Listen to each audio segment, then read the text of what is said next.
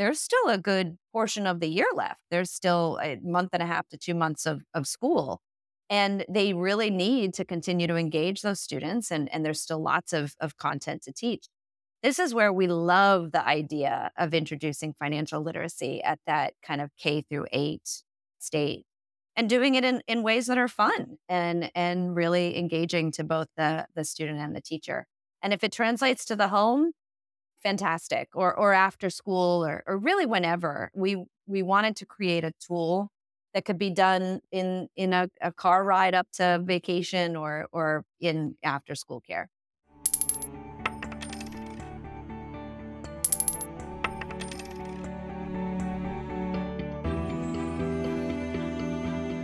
Hello, and welcome to Cents of Responsibility. I'm Alec Lindenauer, a certified financial planning professional, husband, and chief allowance officer to two daughters. I'm also the creator of the Cents of Responsibility tools and how to instruction parents need to raise their children into financially literate, money savvy adults, even if they don't know much about finance themselves. I'm Julie Franz, a chef entrepreneur at heart, wife, and mother of two middle school children. I also curate the Cents of Responsibility community so parents have a forum to ask questions, share success stories, and discuss their journeys. As a financial newbie myself, I'm also cultivating our group support system to help carve out my own family's path toward financial literacy.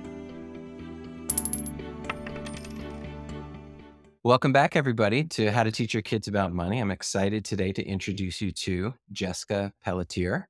Jessica is the executive director of FitMoney, which is a nonprofit dedicated to the financial literacy of children K through 12. Talk about a shared mission. If you don't know FitMoney, that's okay, because we're going to change that today. And they might already be in your kid's school, so they might know it even if you don't. And amongst a great many other things, FitMoney creates money learning coursework for kids and teaches the educator exactly how to implement it. So, welcome, Jessica. I'm happy to have you here today. Thanks, Alec. I love being here and I love what you guys do. So thanks for having having me on. Excellent. All right, so Jessica, I just gave I just boiled everything that you do down to one sentence. So that was super, super That's it. I'm done. I can right? go. All right. Thanks for listening, everybody. right. so what do people need to know about FitMoney and you also before we dig into a much more robust conversation about both? Sure, absolutely. And thank you so much again for giving me this opportunity. FitMoney is a nonprofit. We are serving teachers primarily, but also families and youth organizations with K through 12 financial literacy curriculum. Uh, so, what does that mean?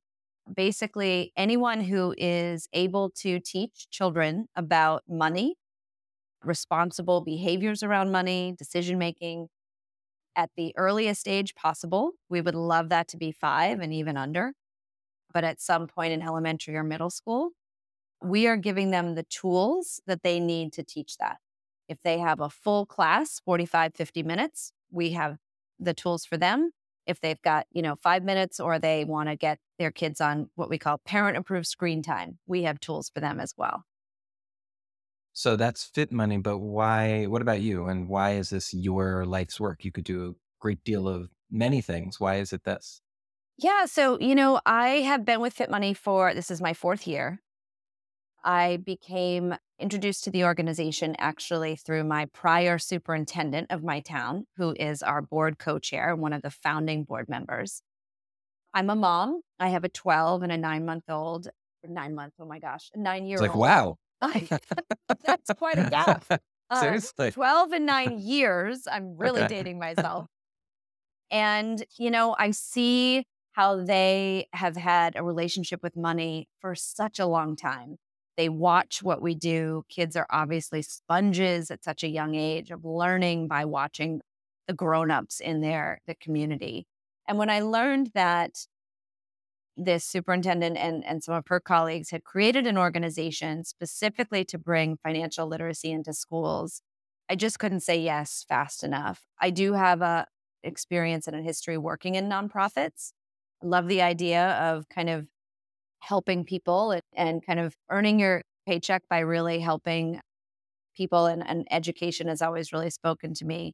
So this was a, a national, a natural fit for me. So talk to us then about the state of financial literacy K through 12. And I'm really curious to know not just where we are, but FitMoney is seven years old. So, mm-hmm. what did financial education in schools look like then? What does it look like now? And what was their role in that evolution? Sure.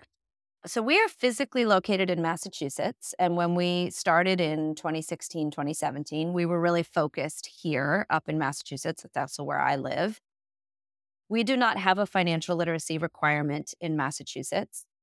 And there really wasn't a lot of talk about that back when, when FitMoney was founded.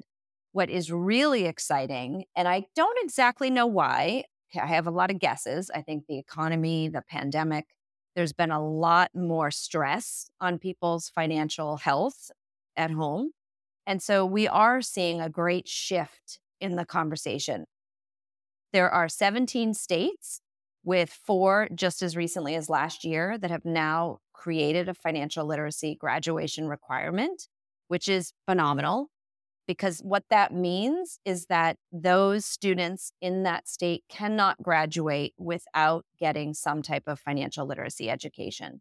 Right. This is high school, to be clear. This is high school, yes. Right. And here at FitMoney, we say that's actually a little too late, in our opinion, if you are just getting this for the very first time in your senior year. Jessica, year. I think you're being kind in saying it's a little too late. a lot too late.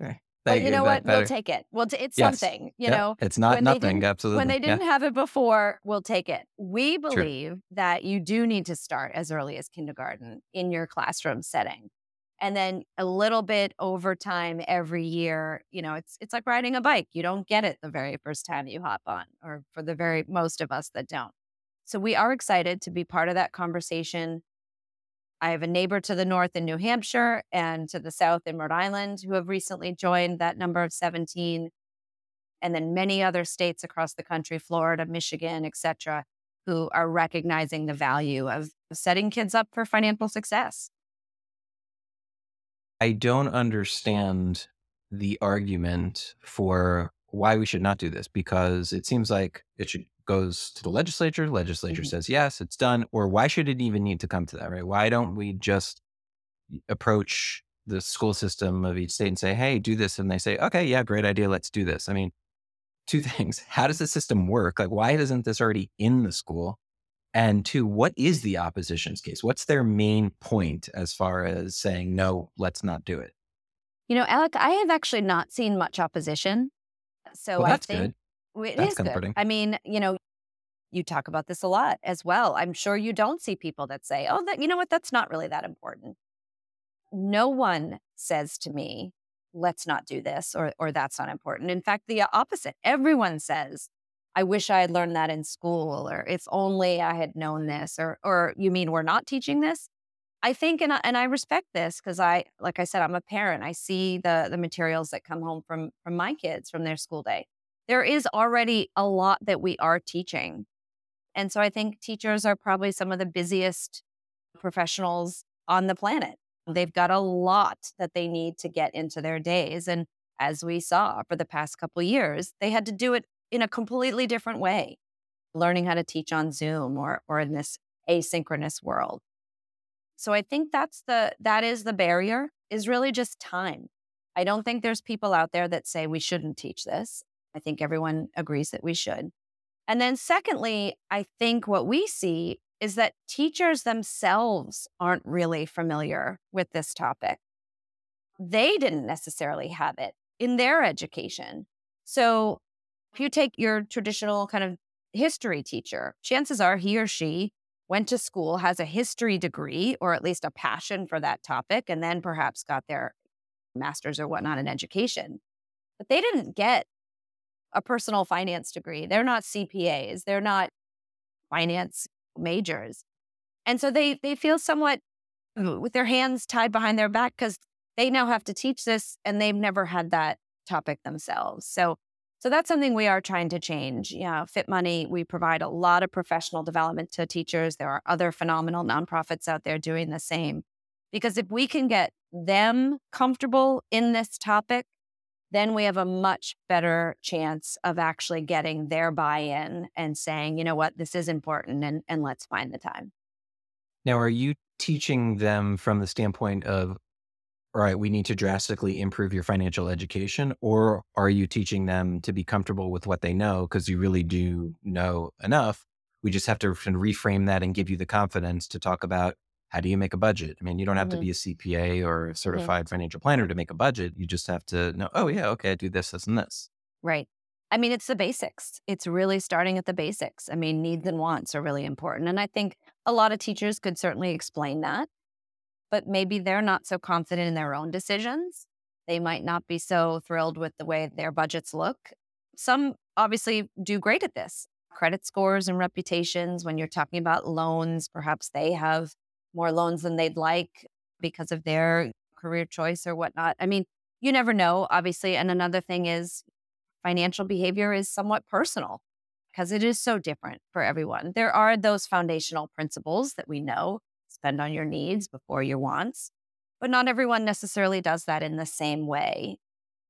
So I think it is it is something that they do need to learn how to teach and also then just build that confidence that they are the right people to do it. There is a debate. Is this something that should be taught in the home or is this something that should be taught in the classroom?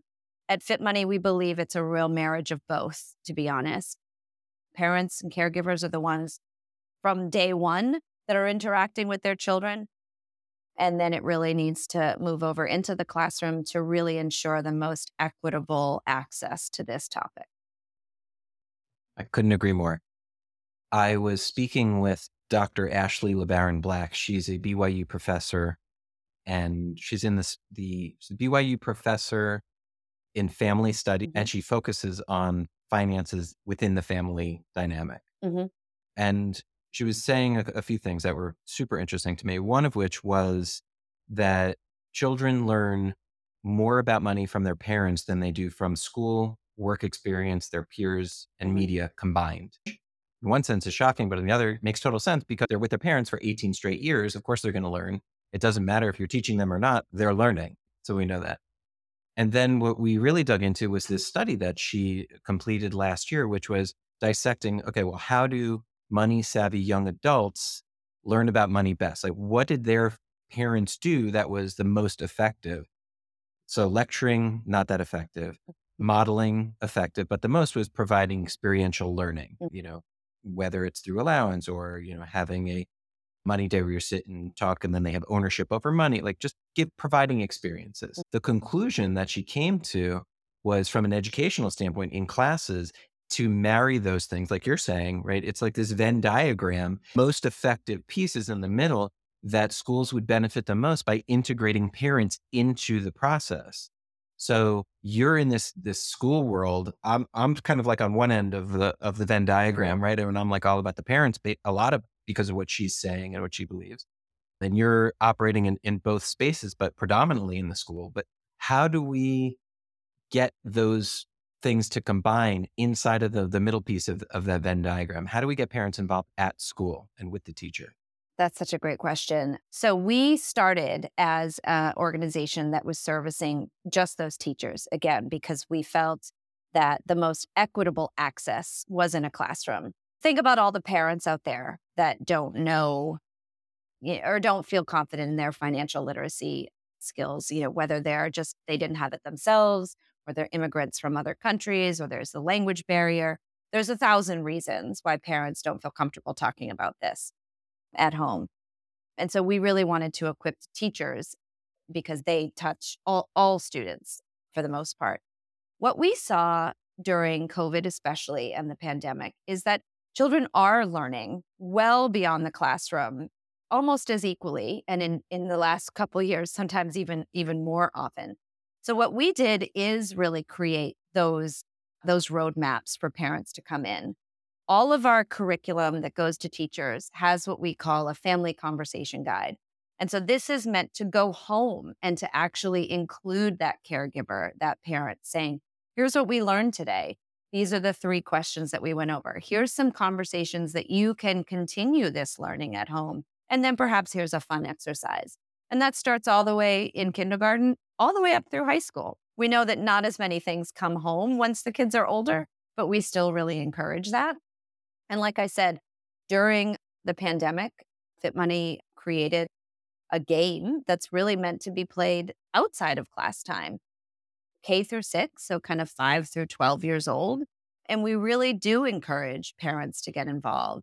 A, because it's fun and we think that learning does extend to them, but then it creates that dialogue and they see, as you said, that experiential learning. I don't want to say it's easy because I don't in any way want to belittle this education, but I think sometimes parents make it too difficult thinking, right. well, I have to take out my mortgage statement or or I have to show my 5-year-old my checkbook to to really explain this. The contrary, that's actually not the way you would do it at such a young age. You would talk about those life experiences, going to the grocery store, explaining why you choose this over that, or talking about borrowing, borrowing a friend's bicycle and how are we going to return it on time and in one piece, creating those behavioral aspects that eventually lead into a much more healthy relationship with money. Remind me the name of the game called the Super Squad. Right, the Super Squad. And that's available online and it's it's free for any parent. We are actually now seeing teachers that want to integrate it into school, which is really exciting for us. Mm, but it was really meant to be kids are learning online, whether we like it or not, whether they're playing their games or they're actually using tools that their school is providing. So we wanted to meet them where they are so I played with the game. I went online and I I had my daughter register and, and I used it. And I'm glad that you explained it more because what I was interpreting it as was sort of like an iReady. So I don't know if iReady yeah. is used nationwide, but basically iReady is this supplemental. It I, I, I don't know want to I don't really want to call it a game. It's it's I guess gamified right. learning to some yep. extent, right? That's and it's required, at least here in Florida, mm-hmm. because we have standardized standardized testing, and we wanted to make sure the kids maintain a certain level. So the teachers would say, okay, for homework, everybody has to do iReady 2.6 mm-hmm. to 2.7 or whatever. So I thought it was that. So you're saying it's not necessarily integrated into a classroom unless a teacher wants to. It's more for somebody at home. It can be both. Um, it isn't required anywhere. And one of the let's get it required, Jessica. I know, I know, Alec. I, I agree. I mean, and here, bringing us back to the beginning of our conversation about that high school graduation requirement. Again, that's a great. I look at that as the the bronze medal. But for us to really get to gold, you know, we do need to start talking about this in elementary because that's when your behaviors are are formed. And so, you know, we we have to start then. And so this is a really nice way to have that supplemental education that elementary teachers can use really wherever they need. You know, in Massachusetts, and I believe in, in many states, we have standardized testing. And so for a good portion of the year, teachers are really making sure that they know their math equations, they know their English, they know their science. But when those are over, certainly here in Massachusetts, which is very early May, there's still a good portion of the year left. There's still a month and a half to two months of, of school. And they really need to continue to engage those students, and, and there's still lots of, of content to teach. This is where we love the idea of introducing financial literacy at that kind of K through eight state and doing it in, in ways that are fun and and really engaging to both the the student and the teacher. And if it translates to the home, fantastic. Or or after school or or really whenever. We we wanted to create a tool that could be done in in a, a car ride up to vacation or or in after school care. It's interesting. I never read money books to my kids. The Bernstein Bears or Berenstein, yeah. whatever you say, right? They had a, some sort of money book, and I was like, "This is not very interesting. My kid's gonna like this," and I kind of did away with it. Yet, but I was always comfortable talking about money with my kids because that's just who I am. You know, a lot of people aren't, but that's who I am. It was really a financial educator, Rob Phelan, on one of these podcast episodes. And he talked about it. He totally reframed it for me, where he said, Look, it's not necessarily then for you, Alec, but there are parents who aren't comfortable having this conversation and they normalize it now in nursery school and in mm-hmm. kindergarten mm-hmm. and first grade. It's a normalized conversation for them. A lot of people need that. And I was like, oh my God, of course. It doesn't, even if the child isn't learning about money or they are, they aren't, it's so much for the parents in the relationship. So I can certainly see again what you're seeing, what you're saying about this. It reframes that a little bit for me as well. If somebody can do it together with their child, it right. normalizes that conversation. Right. And if it helps them, I mean, their parent or the teacher or kind of whatever adult is in the life of that child, I look at them sometimes as our, our secondary beneficiary. I mean, it's important for all of us to, to get reminded on why we make certain decisions. We think about kind of our, what we call our smart spending module, and it's a lot about advertising. Not necessarily a bad thing. You know, I will right. say FitMoney really works hard to be very unbiased. Even when we just did an, a module on kind of buy now, pay later. And we don't want to come out and say, this is good or this is bad, but we just want to empower our students with the knowledge of here's what pros and is. cons, right? Here's pros what and this cons. is. Yeah, totally. And before you utilize this product, understand who's making money and when they are. So we do that with with advertising. You know, why do you need to have that set of speaker that sneakers? Exactly those ones. Well, I can tell you why. And it does, it's okay if you still want to want to do that. You make that decision, but you should know why you're making that decision. So that's a lot of what we educate on. And again, starting at the young age, because kids especially are bombarded with advertising. I mean, you're a parent. How many times does your kid say, I need to have this? And you've never even heard of it before. And you're wondering, where did you learn about this? Well, guess what? They learned about it, whether it's on the television, on the iPad, they've got it and now they want to have it. yeah, totally. Going back to what you were saying a moment ago about the curriculum, and you said, you know, the standardized testing. As a parent, and I'm sure you're concerned about this. I mean, I've been concerned about this for a long time. It's like the whole teach to the test. No, mm. I just teach my child to be a good human, right? But they're teaching to the test. So just far too often are are they doing that. Maybe we need to just change the test. If they're not going to come come our way, maybe we need to just get a personal finance section on the test so they just start teaching to that. Would would that be a quicker route? I would love that. I mean, I I understand measurement. We're a nonprofit. We are completely philanthropically funded. So you better believe that the people who give us their hard-earned treasure, whether it's a grant or a donation, ask us how many people are we impacting? How do you measure success? So I understand measurement. That's part of my job as executive director of a nonprofit. And so I completely understand why schools have to do the same. They have to measure whether their efforts are are working. Are they actually educating kids? And so I get that. So there actually is some conversation in my state and we are are hopeful that we can get more of that life skills, which I really think this falls into.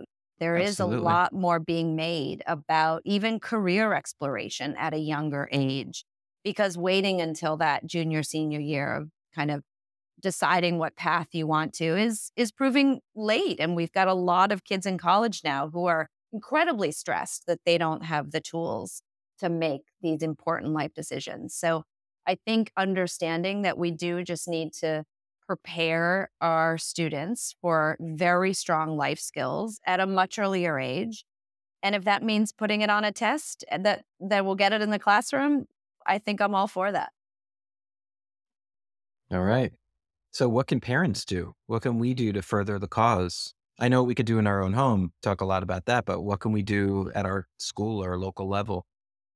Uh, we get a lot of calls from PTO presidents or, or members. I get emails from just a parent who perhaps like you is more comfortable talking about this at home and so they want to make sure that they are are getting this in the classroom and and so that more kids have have access to it. If it's not something that the school can do right away again we are now providing tools for parents themselves to get this into their home. After school groups we've seen especially with the pandemic children are spending a lot more time at their kind of youth organizations, whether they're the local boys and girls clubs, the YMCA's, even their, you know, fun activities, Girl Scouts, Boy Scouts, etc. Mm, those are all great places to learn as well. If I if I may, we recently formed a phenomenal partnership with the Girl Scouts, which is one of the largest organizations for entrepreneurship kind of training for young women. And financial literacy is a big part of that. And so we provide great kind of curriculum tools for them to earn financial literacy badges starting as early as kindergarten. And so the more exposure that we can get to this topic, the more that we can make money not such a scary or a taboo topic. Again, as I've said, we don't have to walk around with our paychecks plastered to our forehead. You know, that's still not going to really ever be appropriate. But we can talk about, you know, what's the importance of a credit score and responsible borrowing and, and spending habits, things like that, that is just so important. So, Jessica, take us into your dining room. What are you doing at home? What does money teaching look like to your 12 and 9 year old? Well, it's so funny. So, FitMoney spent about a year and a half on this super squad. So, you can better believe that I have two very very strong pilot users in my in my living room but you know it's so funny i love i love talking about my kids for a lot of reasons so both raised in the same home they're not that far apart in age, but they could not be further apart when it comes to their money behaviors. My older one, who's Same. 12, is the adamant saver. He will save every dollar that he either earns or gets from birthdays and special events for very specific, thought out, long term goals. And I love that. And I think that's phenomenal. And then I have my nine year old who will spend $2 if he earns one. And I don't know where that came from, but he is the person that just gets that gift card and immediately wants to go online and find something, whether he really wants it or not. And, you know, both you can see pros and cons for. And, you know, what's important is let's talk about experiential, because I really think there's no better way to learn. So uh, if I can, Absolutely. I'll tell an anecdote. So my younger son got a birthday gift card and immediately wanted to go on Amazon to find something. And I had a feeling that he was going to pick something that he didn't really want because there was, you know, nothing that he had kind of been talked about for a long time. And that's exactly what happened. He found this toy, asked me to buy it. I knew that this was not something that he really was going to enjoy for a long period of time. But I had to let him go through this this feeling so we did. We we bought it. It was $15. So I also knew that this was not incredibly detrimental to his kind of long-term saving. And it's exactly what I thought was what happened. It came that excitement of the the arrival and then within 48 hours it had just kind of been forgotten about. And I was so proud of him because I think the conversations that we've had, he actually unprompted came to me a week later and said, "Mom, you know, I really regret buying that because it was not something I wanted. And there are larger items that I wish I had saved for. So, I mean, that's the, that's the kind of thing that you kind of have to let them explore. You know, as parents, we always say we don't want our kids to fall off the bike, but sometimes we have to let them fall. Yep. And so the same with money, you know, when it's in a kind of that safe environment, we need to let them try a few things out and so that they actually do learn that lesson. The equation that I talk about is freedom plus ownership equals practice, right? Give them the freedom to use it, right? Give them the ownership over that, and they're going to get some practice. Exactly. And what do we know about practice is that it doesn't make you perfect, but it right. definitely makes you better. Right. So just just get better just better better better better. Exactly exactly. So do you give them allowance? Do they earn money? Do you have set money conversations? What does it look like if we're at your table and having a money conversation sure so kids? we actually don't do allowance not for any particular reason we just never started it. So mine do earn money around around the house for certain chores and for certain things that they are responsible for we also do have chores that are just part of their rent agreement, basically, right. um, because I don't think that they should have to earn money for everything they do around the house. Lord knows I don't. but I do want them to understand earning because, as we know, that's the number one thing about financial literacy. We can't spend any money if we don't have any to spend.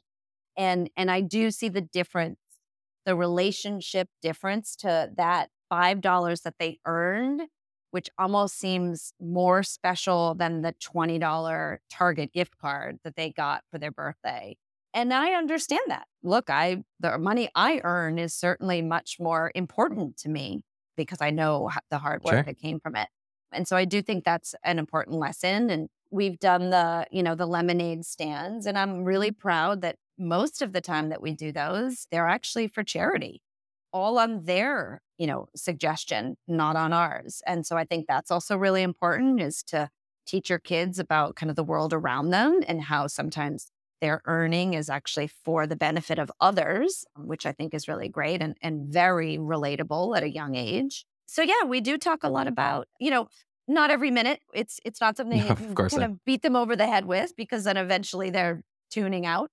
But I think where certainly when my husband and I have conversations that are more foundational, deciding on a vacation or maybe times are tough, we can't do that vacation, we let them know that, look, adults have to make hard decisions sometimes. And so we don't want kids to think that everything is perfect when they grow up because, boy, then they're in for disappointment. Very true a website that we've found uh, we, have really gotten a lot of good use out of is called raise.com there's a whole bunch of them like it's a, it's a gift card exchange mm-hmm. so a couple of months back my one of my daughters i have a 12 year old and a 15 year old both girls and she came home and she was given a starbucks gift card mm-hmm. and she said you know here daddy so what am i supposed to do with this she said well for $20 can i have $20 I don't want that. Said, well, well, I don't really want it either. And I said, well, you love Starbucks, put it in your wallet. She's like, but no, I might not go to Starbucks for a really long time. Mm-hmm. And I said, no, I get it. So you're saying that that you understand that you want the cash more than you want the card, right? right. I said, yes. I said, well, same here. So we went on to raise.com and we plugged in $20 Starbucks and she could sell it on there for $19. Oh, wow. And so I said, all right, well, here you go. This is the going rate. This, this is right, what right. it's elsewhere. Would you like to sell it? And she did. And then in that case, I said, you know what? I'm not going to make you go through the, the paces of that. I'll get a discount. You know what? Fine. I'll give you the $19. And that's what I did. That's I gave great. her $19 for the card instead of the, the 20. I love it. Right. But what a great learning. exercise. And, and you let her make that decision and she might have not made that decision, which was also fine as well. So no, I love that. I'll have to look that up. Another thing that, you know, I think is really important is when you talk about kind of their future. We did a podcast the other day with a, a wonderful founder of a company that has made giving to 529 plans from family members and friends a lot easier. And I think that's also really important for, for families that are fortunate enough to be able to save for future education, whatever it might look like, is to let their kids you know, know that that's happening we've been fortunate that we've had a few gifts from family members and we've made sure that our kids have thanked them for that. Even though that's very intangible in their mm-hmm. mind, mm. that college is however far away and they never even saw the the gift trends because all of that is electronic right, sure, now. And sure. so it's they didn't physically get anything, nor do they see it. But we have explained to them that this is still a gift for you and very important. And so we need to thank your uncle, your grandparent for this. Very nice. Agreed. I oh. mean, I do have a friend actually who sits down, their they, three children, each of their 13 birthdays, they sit down and they go through every detail of their finances, every detail. like, that was a little much for me, but I like the idea of sharing. There might be such thing as oversharing, but right, I'm, right, I'm exactly. I'm with you on that. right. All right. So, look, Jessica, we all struggle with with parenting, also, right? We do say there's things we do well, there's things we struggle with. So, in the context of money, where do you think that you need to improve in teaching both of them? Oh my gosh, I think mine would tell you for me to stop talking. but what would you say? Uh, my kids would say the same, I'm sure of it. They're like, Mom, my gosh, I get it. I know what a debit and a credit card is. Stop telling me. you know, that's so that's such an interesting question. That's like one of those interview questions. Well, what are your weaknesses? And you're trying yeah. to make it sound like it's actually a good thing. You know, I I don't think I overshare. I, I hope that we don't. I I hope that my kids aren't in any way stressed with financial decisions that that me and my husband have to make.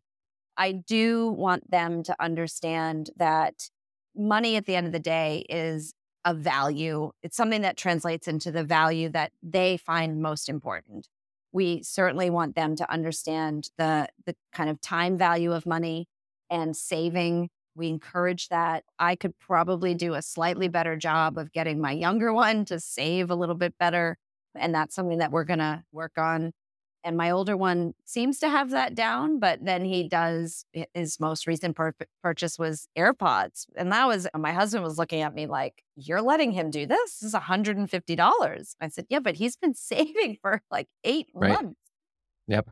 You know, so also really having him understand that that was a big purchase.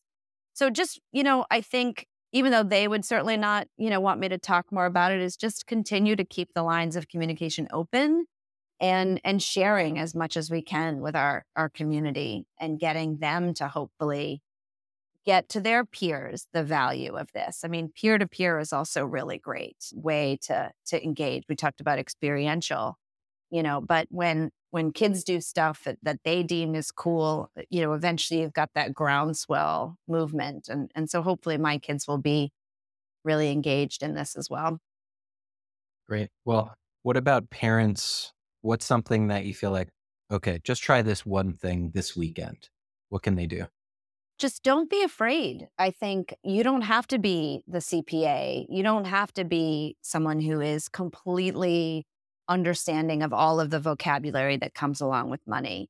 And don't be afraid to just try to look through how you make your decisions when it comes to your, you know, spending, saving and whatnot to just bring your child into that conversation because I just don't think that happens enough. I think that it is a parent's job or caregiver, grandparents, you know, whomever is, mm-hmm. is really the, the primary guardian. It is our job to set those behaviors at an early age. And so, as a parent, you're not going to always make the right decisions. And so, being vulnerable to say, this wasn't the right decision or you know maybe we shouldn't have purchased this or or whatnot so really just just opening the door to those conversations is so important and and to really you know kind of let that guard down a little bit because i think for so long people have thought that you know money is private personal we don't talk about it and then unfortunately because we don't talk about it people are right. just making the same mistakes that their neighbors are making yeah so, what's the end goal for FitMoney in terms of, okay, we've really achieved, we're never, our life's work is never done, right. done, right? But where we're like, wow, we've really hit that mark that we've been going for. And I would ask the same about your, you personally, your mm-hmm. children. Mm-hmm. When will you know each of your babies, right? Your kids at home and the FitMoney baby that they've achieved what it is that you really want them to. Right, right.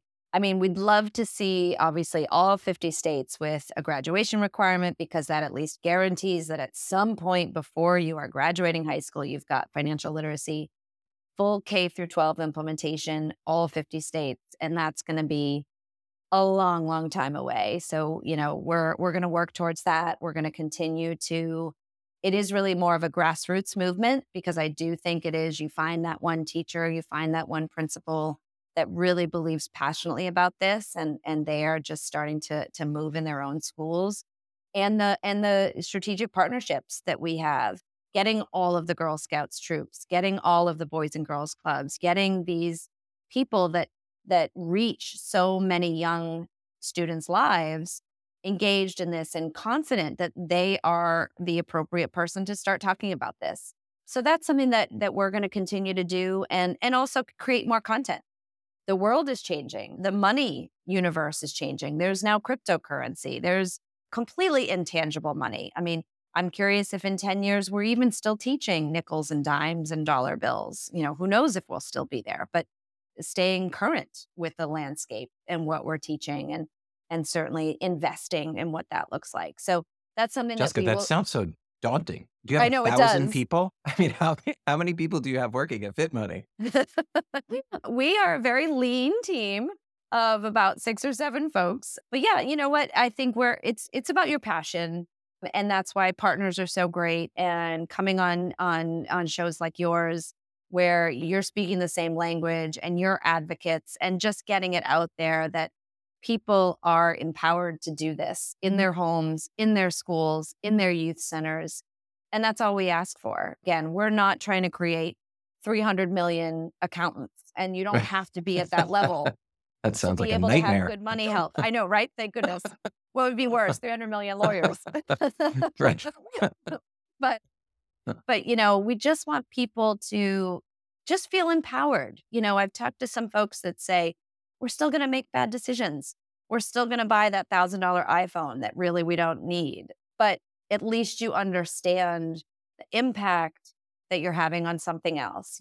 We'd love to see in this economy, which is always going to be cyclical. There's going to be good right. times, there's going to be bad times. We'd just love to see a little bit more resiliency. Credit score is a little bit higher. Student loan debt, maybe not continuing to increase. Credit card debt starting to go down. That's going to take some time, but I think with people having the tools to make those decisions, we will start to see that. It, so obviously, I can't wait for that for my teenagers, and you're not waiting for that for your kids, right? That's you know potentially even a whole generation mm-hmm. away. So, what will success look like for you in your home for your kids? I think once my kids are starting to, my son at 12 is only a couple years away from being able to officially work. In Massachusetts, it's 14. You can get your working papers. I encourage him to do so in a responsible way. I mean, certainly not more hours than there is time for school and sports, and, and he's still a kid.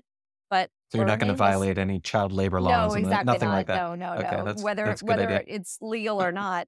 right. But you know, earning is a huge component, like I said, of financial literacy and and really understanding the value of that earned dollar. And so that's important to me and my husband. We both worked. I, you know, my parents owned their own business. So I was working probably even before the the age of 14. But, you know, so that that's something that we want to instill in our kids is that earning is is on them. We will provide for their needs for a long time, but wants eventually translate into their their universe. And then there's a lot of products out there that are now kind of marketing to their age group, the kind of debit cards for kids and investing yes. for kids. And we want them to be responsible. And certainly once they start to transition out of this very safe space, which is in our house, into that, now all of a sudden it's their credit report and their, you know, credit score, really having them not make bad decisions that can really drastically affect their life our starter course is really about parents sitting down working with kids K through seven. I'm very much looking forward to the next one, which is really okay, now that they're in middle school, what is that conversation like at the dining room table? So, yes, there's all of these different debit cards, but mm-hmm. they do a very poor job of okay, this is how to use it responsibly. When you're at the dinner table and you're funding it, what do you say to your child? How, what are guidelines? How much should you give? Mm-hmm. Why? What do they do with that? So I'm very much looking forward to that because I think that guidance is really, really lacking out there right now. We've actually had some conversations with a lot of the the providers out there, and I'm very excited to say that they are very interested in that financial education component.